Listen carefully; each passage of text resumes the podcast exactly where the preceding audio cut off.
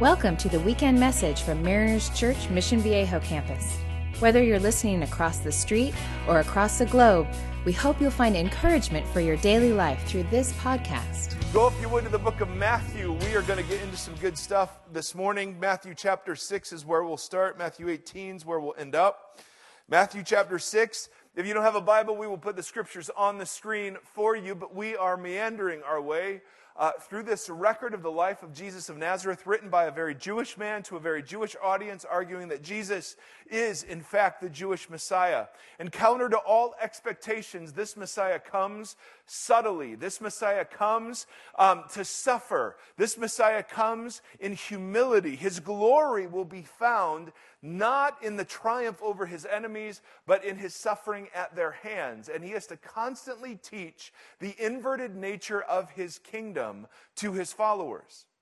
And there are certain points when you read him, there are certain points that he repeats over and over and over and over because I guess he thinks they're very central. This is one of those points. Matthew chapter 6, verse 9, he's teaching his disciples what prayer looks like in his kingdom. And prayer doesn't look like stringing a bunch of meaningless words together, thinking you'll impress God that way. And prayer doesn't look like a boasting of your personal piety before God as if he'll be impressed that way. Prayer looks like this Matthew 6, verse 9. This then is how you should pray Our Father in heaven, hallowed be your name, which means holy be your name. May your name be honored. Your kingdom come, your will be done on earth as it is in heaven. Give us this day our daily bread and forgive us our debts as we have also forgiven our debtors. Lead us not into temptation, but deliver us from the evil one. Now, what is the one thing this prayer assumes you're going to do when you pray it? Besides praying the prayer, forgive us our debts as we what? Forgive our debtors right? There's one sort of implicit connection that's made between loving God and loving neighbor, namely that in the same way that God forgives you, you're to forgive other people. And just in case we miss that part, Jesus goes on into the part nobody else memorizes. We memorized the part we just read. For if you forgive other people when they sin against you, your heavenly Father will also forgive you. But if you do not forgive others their sins, your Father will not forgive yours. Now that's interesting. What could that possibly mean? Go to Matthew chapter 18. Jesus, in this passage, is talking about what happens when two disciples of his disagree when one of them sins against another. And I know you're shocked to find this out. I know this is, sta- it staggers the imagination, but Christians can screw up every now and again. I know, I know it doesn't happen here, but back then, disciples of Jesus sometimes were idiots. And what they would do is they would sin against each other. And Jesus was actually teaching them how you handle that. And believe it or not, it actually involves going to the person that offended you and not to other people. I mean, it just, it's a ridiculous concept, I know. Peter is the oldest of the disciples. And as the oldest, he is usually the mouthpiece. And as the mouthpiece, he's usually wrong. Um, Peter is, is coming to Jesus and he asks a very Jewish question. He says, verse 21, Matthew 18. Then Peter came to Jesus and asked, Lord, how many times shall I forgive my brother or sister who sins against me? Up to seven times? Now you have to understand how magnanimous Peter was thinking he was being in this. The rabbis of the day taught that three times was the limit. Literally, I can pull quotes out of rabbinic teaching that say up to once, twice, three times a lady. I mean, once, twice, three times you forgive. Uh, some of the younger kids are going, Does Lady Gaga sing that? I don't recognize it. Uh, once, twice, three times you forgive, and the fourth time you don't. Peter takes the three time allowance, doubles it, and then in a very Jewish way adds one because the number seven represents completion. And he says, Rabbi, Contrary to the lesser rabbis of the day, we're to forgive up to seven times, right? And you can just hear the, this is the right answer. I expect some affirmation from Jesus. Jesus answered, I tell you not seven times, but 77 times, or other translations will have it, 70 times seven times. Now, there's a whole bunch of sevens going on, but what you need to know is that this is a Jewish way of saying however many times somebody sins against you is however many times you're supposed to forgive them. And 77 isn't arbitrary, by the way. It comes from Genesis 4. You can, overachievers, you can look that up later. Now, Jesus responds by saying, Your seven is paltry. 70 times 7, which is like perfection times perfection, or 77 times, or however your Bible translates it, it's a lot, right? This was very contrary to the understanding of the day. So Jesus then tells a parable to illustrate this. Verse 23 Therefore, the kingdom of heaven is like a king who wanted to settle accounts with his servants. As he began the settlement, a man who owed him 10,000 talents was brought to him. Since he was not able to pay, the master ordered that he and his wife and his children and all he had be sold to repay the debt. Now, the image, of course, is that of a king who's got books, credits, debits, and he's flipping through his books one day and he realizes there's a dude that owes him 10,000 talents. Now, if you were in the first century and you heard 10,000 talents, you got to understand how big a number that is. Okay, so let's do a little math. One day of work was equal to one denarius. Okay, so say that with me. One day of work was equal to one denarius. Andy, did you say it? Okay, very quietly, but you said it. 6,000 denarii was equal to one talent. 6,000 days of work was equal to one talent. So 10,000 talents was 60 million days of work. Does that sound like a lot to you? So, gentlemen, welcome. Of course you did. I, I welcome, I welcome your attendance here. You could have come in that direction, but you know, it was probably more fun going that way. so, Jesus's point isn't that this is a lot of money.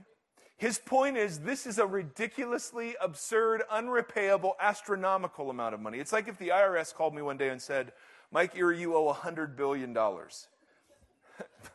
okay, you could have said 200 billion and I still would feel this. I mean, it's just so not even in the realm of possibility. So Jesus' original audience would have been going, it's impossible for a servant to even get that indebted in the first century to somebody. Now, according to the books, whenever you were owed a debt that somebody couldn't pay, there was a debtor's prison. And that you could put them in prison, confiscate their property, uh, until their debt was repaid. That's what the king has the right to do. Instead, though, chapter 18, verse 26, at this, the servant fell on his knees before the king. Be patient with me, he begged, and I will pay back everything. Now, was the man lying about his ability to repay back? Absolutely. There is utterly no way you could repay this debt.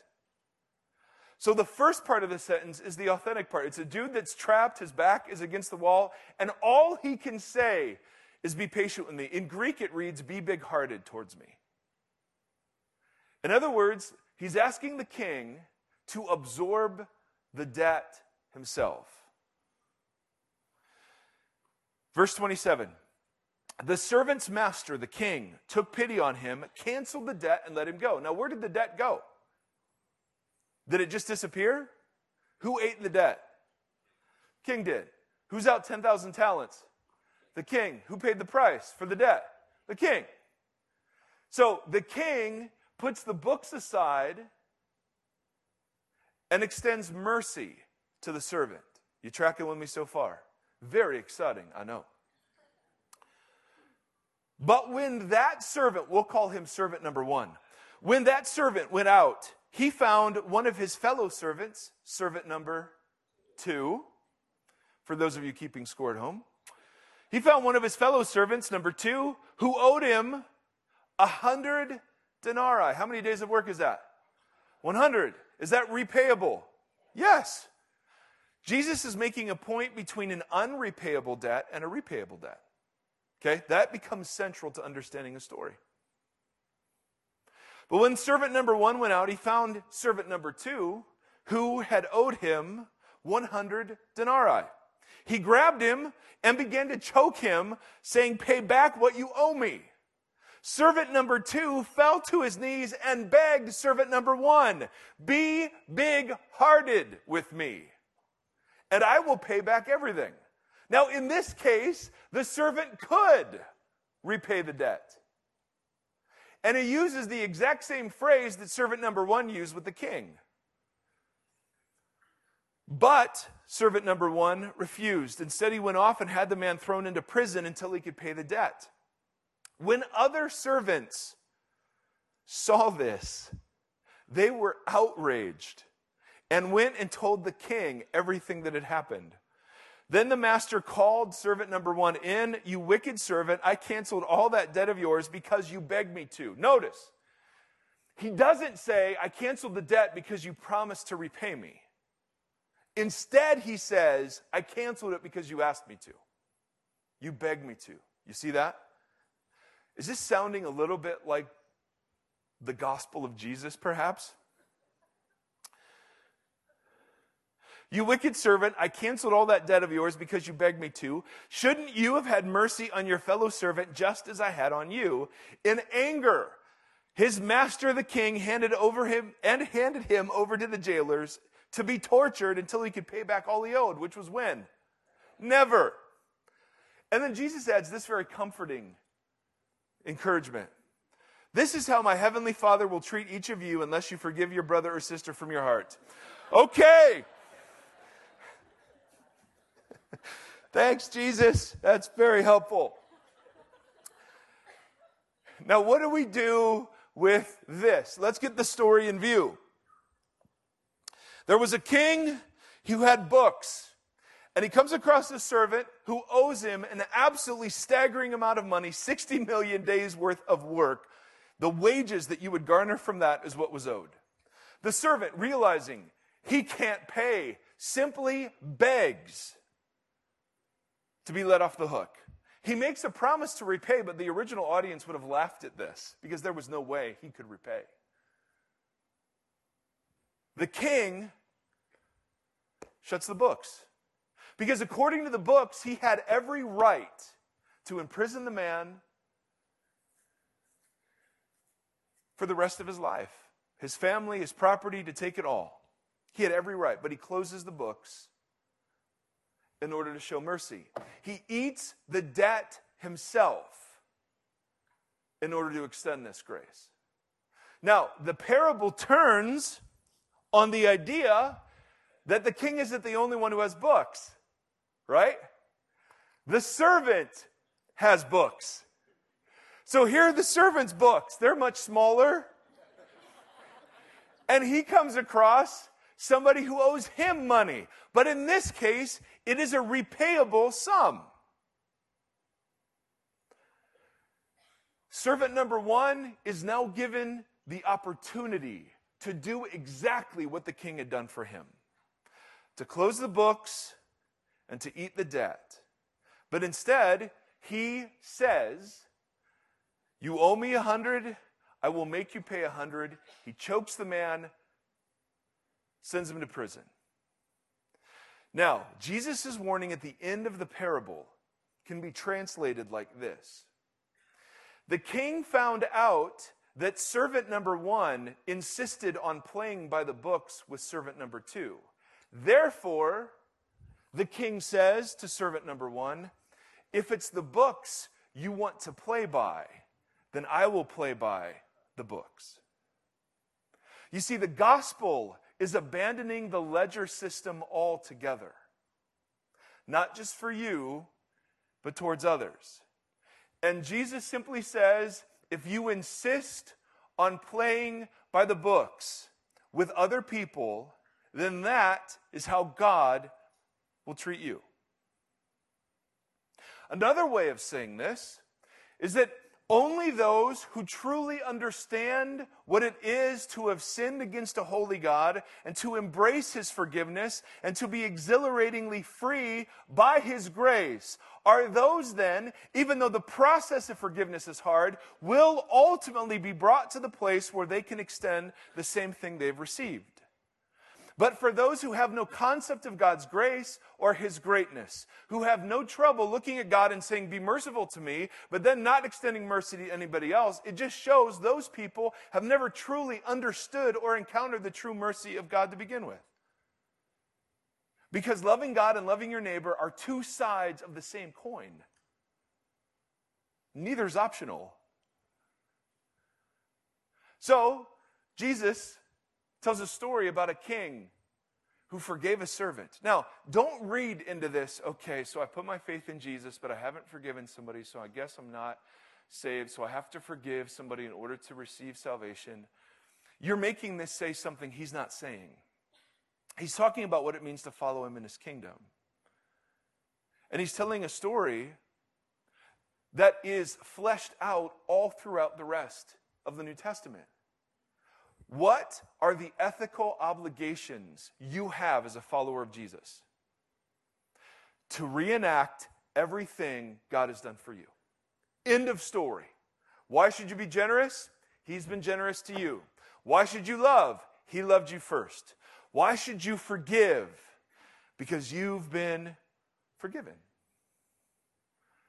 See, this is the difference between the gospel of Jesus and self help is that self help is literally you picking yourself up by your bootstraps and trying harder. And we can do some of that. The gospel is the God moves first without us climbing up to be approved of. And then, under his grace, empowered by his presence in our lives, we reenact in small ways what we ourselves have been the beneficiaries of. It's a beautiful picture. So this translates all over the place. Now, how many of you enjoy forgiving people? Okay, a few of you. I don't like it at all. I like punishing people. I like seeing them pay for their mistakes. So, this is going to stand for a wound, all right, that Tim Keller has given me. Tim Keller, a nice, nice man. So this is purely hypothetical. But let's say Tim Keller hurts me. He disappoints me. He says something that hurts my feelings. He slanders me. I mean, any, you guys all have these people in your lives. But here's a wound. This ticks me off. It hurts me. It disappoints me. And now it's stuck in my heart. And you've got some options as to what you do with this thing, right? Option number one is to throw it back at him, right? That's called revenge. He hurts me, so I hurt him. And isn't that the easiest way? Right? Somebody cut you off in traffic? I shall let them know I did not approve of their cutting me off. Somebody, somebody writes me a nasty email. I'll write them a nasty email and then put a little smiley face at the end just to soften it a little bit. Right? In our marriages, married folks, your spouse says something a bit ridiculous. What's the isn't, the mo- isn't it the most natural thing just to look at your spouse and go, you know what? I understand you're having a bad day. It's totally okay. or is it to pay back? So, the one, you've got a wound, you're hurt, you're angry, you're disappointed. Option number one is to zing it back at the person. Option number two, for those of us that are more passively aggressive, is to not punish the person, but to hold on to it so that it starts leaking out towards other people. So instead of hurting him, I hurt this gentleman. Or I heard these folks, oh, he saved a coffee. That's right, you got to stay awake if you're going to be close. He did. He shifted coffee cups, caught it, scooped it back. Water polo? No? It was solid. Now, have any of you ever done this? You've had a bad day at work or a bad day at school, and then all of a sudden you find yourself in an argument with your roommate or your brother or sister or with your spouse. And all of a sudden it dawns on you at some point that I'm really worked up about this dumb little thing they did, and perhaps I'm really upset about something else. Any of you ever do this? And if it, any of you have just, it kind of spills over? So option number one is to punish. Option number two is to hang on to it and not punish the person, but other people around you get punished.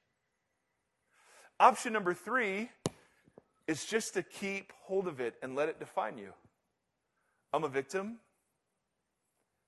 I deserved it. I can't ever get rid of this thing. Now, if you're like me, I use all three of those. And what's Jesus say? Forgive. Now, the word forgive means to send away, it means to put away, it means to dismiss, it means to let it go, it means to yield your right to judgment. Now, because forgiveness is so misunderstood, I want to clarify a little bit about what we're talking about. Mondo, could you fire up the sweet PowerPoint? A man named R.T. Kendall wrote a very helpful book. That's funny. All right, D'Angelo, fire it up. Did you know I was going to do that ahead of time and that's why you wrote that? I mean, that, otherwise, that was the quickest thing ever. Man named R.T. Kendall writes a book, and here's what he says, and this is really important. Don't take notes, because if you want it, you can email me. Forgiveness does not mean that you approve of what they did, excuse what they did, justify what they did. There's this idea that forgiving somebody means I just have to say, ah, oh, it really wasn't so bad. That is not true. God doesn't minimize our sin against him and still finds a way to forgive us, right? So when you forgive other people, this has nothing to do with saying, ah, it's just not a big deal. No, it is a big deal. And for some of us, we have massive things. We've been abused, we were molested, uh, we uh, were taken against our will. We've been robbed, we've been beaten, slandered. Our, our spouses, our families have disappointed. I mean, some of us have massive things. Others of us just suffer from low grade resentment. I mean, I've prayed for folks where they just say, you know what, I'm just, I have this low grade resentment towards my spouse because they're just not everything I wanted them to be. So it can be huge, it can be seemingly not huge. Forgiveness does not mean you pretend that you're not hurt. My parents divorced when I was nine. This was back when divorce wasn't so common. So I was literally the first kid in my school to have divorced parents. I, um, throughout my teenage years, throughout my 20s, which ended a couple of days ago, I insisted that this was actually a good thing and I suffered no ill effects. It was no big deal. It wasn't a, it wasn't a big deal that there was an affair and there was this massive blowout of my marriage and I was there when the other spouse found out and it wasn't a big deal, I would say. Then I got married and all of a sudden I start seeing massive issues in my life. Now, I know this will shock you that, oh my goodness, this had a massive effect on me. And I thought I'd forgiven my parents for this. But it wasn't until I felt the full weight of what had happened that I was really able to forgive them. So forgiveness is not pretending. Forgiveness is acknowledging the weight of what was done. Forgiveness does not mean that you pardon what they did.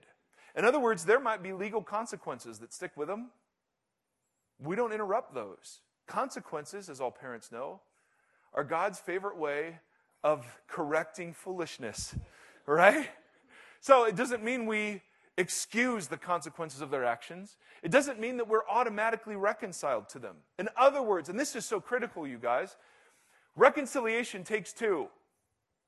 I've seen Jesus resurrect marriages out of infidelity. I have seen Jesus bring about forgiveness over family dysfunction. I have seen him do amazing things. But it takes two. And forgiveness means, regardless of whether or not they're willing, You're willing. Because forgiveness is setting somebody free and finding out ultimately it was you. You recognize that whether or not they are sorry, whether or not they ever repent, whether or not they ever apologize is immaterial to your forgiving of them. And the relationship you have with them might not ever go back to the way it was. That's okay. Sometimes there are serial offenders who need to be stayed away from. It also doesn't mean that you forget what happened. It's remembering what happened that actually leads to true forgiveness. And there are cases, like I said just a moment ago, where literally I need to keep my distance. Now, what does forgiveness mean? Next slide, D'Angelo. Forgiveness is based entirely on how God treats us. So, however God forgives us is how we're to forgive others. So that means we acknowledge the seriousness of it. Does forgiving somebody is that a form of grief? Absolutely. Because if forgiveness is yielding my right to get even, how hard is that? Who has to eat that debt a little bit? I do, right? I have to forgive even if their life goes on swimmingly. I have to forgive if they never get caught. I, I mean, somebody said last night, it was, it was a great line. Um, bitterness, staying, staying angry at somebody, is drinking poison and thinking that you're killing them.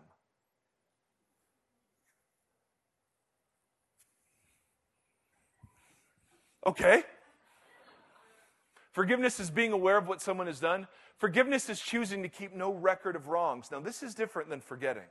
Forgetting, like forgiveness doesn't mean you forget, but forgiveness does mean that I don't define them purely and exclusively in terms of their sin against me.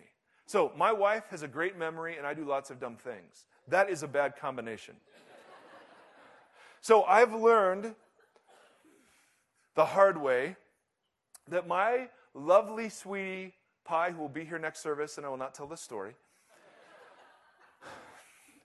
will bring to this incident incidences previously from four years ago. Yeah, and then you did that, and then you did that, and I remember this time. Now, I thought we were done with those. So I've now learned to ask my precious, lovely bride, honey, are we done with this? And by done, I mean it's no longer ammunition for further arguments. We've had to learn to do that, right? Because it's easy to forgive somebody, but then to just subtly remind them down the road. It's refusing to punish them. And punish can look a lot of different ways. Have you ever seen somebody you can't stand praised in front of other people? And then there's a part of you that just wants to let everybody know they're not that great. not gossiping about what they did. You know, I mean, you know, I've really forgiven Tim, guys, because Tim, he really hurt me. But you know, I've forgiven him. And guess what I've just done? Talked about Tim. It's an inner condition, it's the absence of bitterness, and it can also involve forgiving God. I know that sounds a little crazy, but for those of you that have really suffered, you have to answer the question why did God allow it? He could have stopped it. Why did he allow it? Now, we can speculate, but at the end of the day, some of us actually need to release our claim that God justify himself to us. Now, how easy is this? Zero. Not at all. But Jesus doesn't make it sound optional, does he? So, let's do a little bookkeeping, shall we? You know that sheet of paper that was in your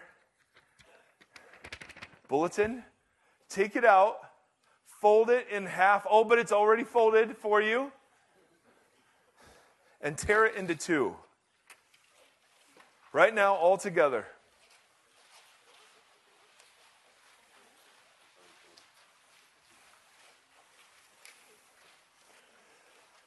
All right, now, here is the promise you will make to me right now. Okay, say these words I will not look on my neighbor's paper. Say it. May the Lord curse me, be it ever so severely. You don't have to say that part.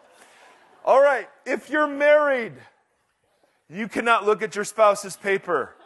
If you have children sitting next to you, you cannot look at their paper. Do you understand me? We have two sheets because God speaks of two debts a debt we have to Him and a debt others have for us. Let's talk about the debt we have to Him. I want you, using abbreviation if necessary, to spend a little bit of time talking about your sin, writing it down. Now, if you can't think of any, we'll start with lying. Okay? So let me give you some examples of friends that I have and their issues. All right? Pride, greed. If you need a pencil, let one of our ushers know. Okay? I'm serious. If you're looking at me, that means you're not writing. And I will look at you with disdain. Okay, so start thinking if God had books on you, they would include what? And let's just talk about some examples, all right? So we got pride. How about selfishness? How about greed? How about ambition for your name to be great? How about using other people? How about sexual sin in action, in thought, in word?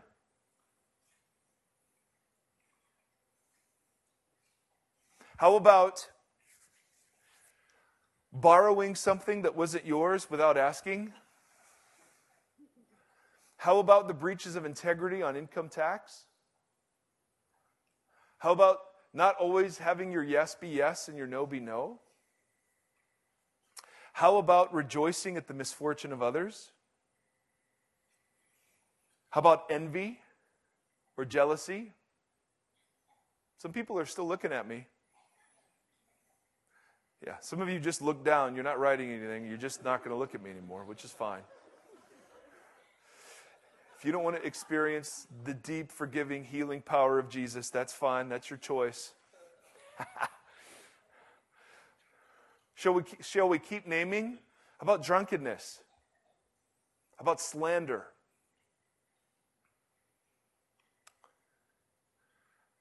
How about some habits that you know are wrong and yet they're okay. It's my way to cope.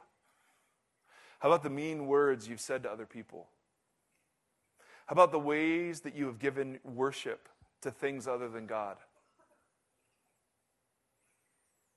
How about the idolatry of living according to your preferences?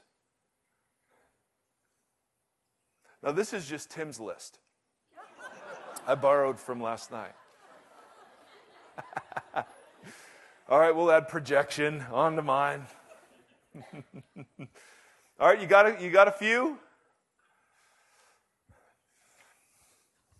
So you've got your list. And if you're new to the Jesus thing, the message of the gospel is that there is a king who has books on each one of us and who chooses to pay the debt himself so that the books can be closed and he can extend us grace and mercy. Literally, Paul uses this image the written record of wrongs. Like the exhaustive list of your entire life, of every thought and every word and every action, the good you should have done but didn't, the bad you shouldn't have done but did. That whole list was nailed to the cross of Jesus so that it no longer has power to condemn you. Thank you, Andy. That is good news. What we celebrate in naming this list isn't our shame or our failure. These are no longer words that fundamentally identify us in the eyes of Jesus of Nazareth. This whole thing's been swapped out.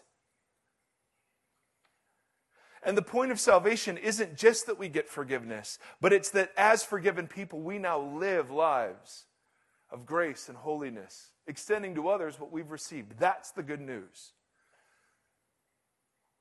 We in on that? You've got another sheet. Put list of sins away for a second. Or if you want to trade them with somebody near you, that's fine.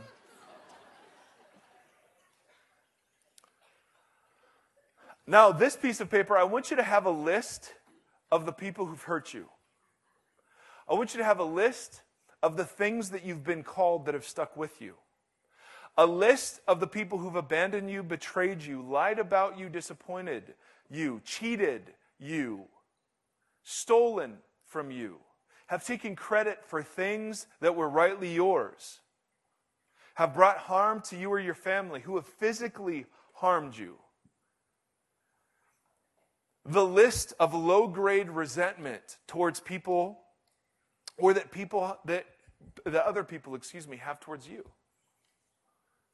You can just sense this person doesn't like you. Not quite sure why.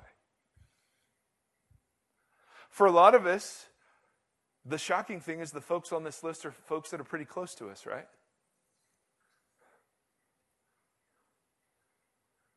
So, a spouse who left, a son or daughter who said things, a mother or father who didn't say things that they should have said.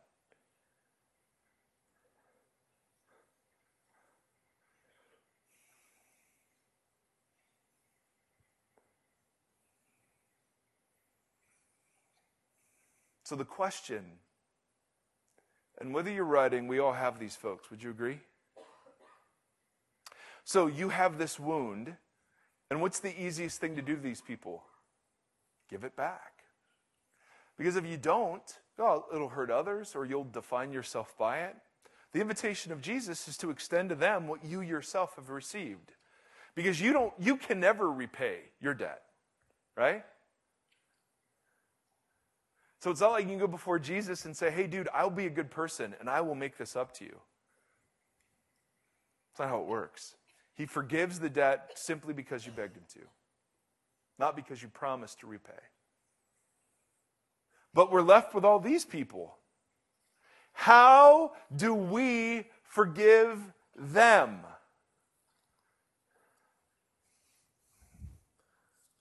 By starting with this list. Because I don't know about you, I followed Jesus for a while. And I actually think the list of my sins against him isn't as bad as the list of your sins against him. There is this self righteous thing that starts creeping in.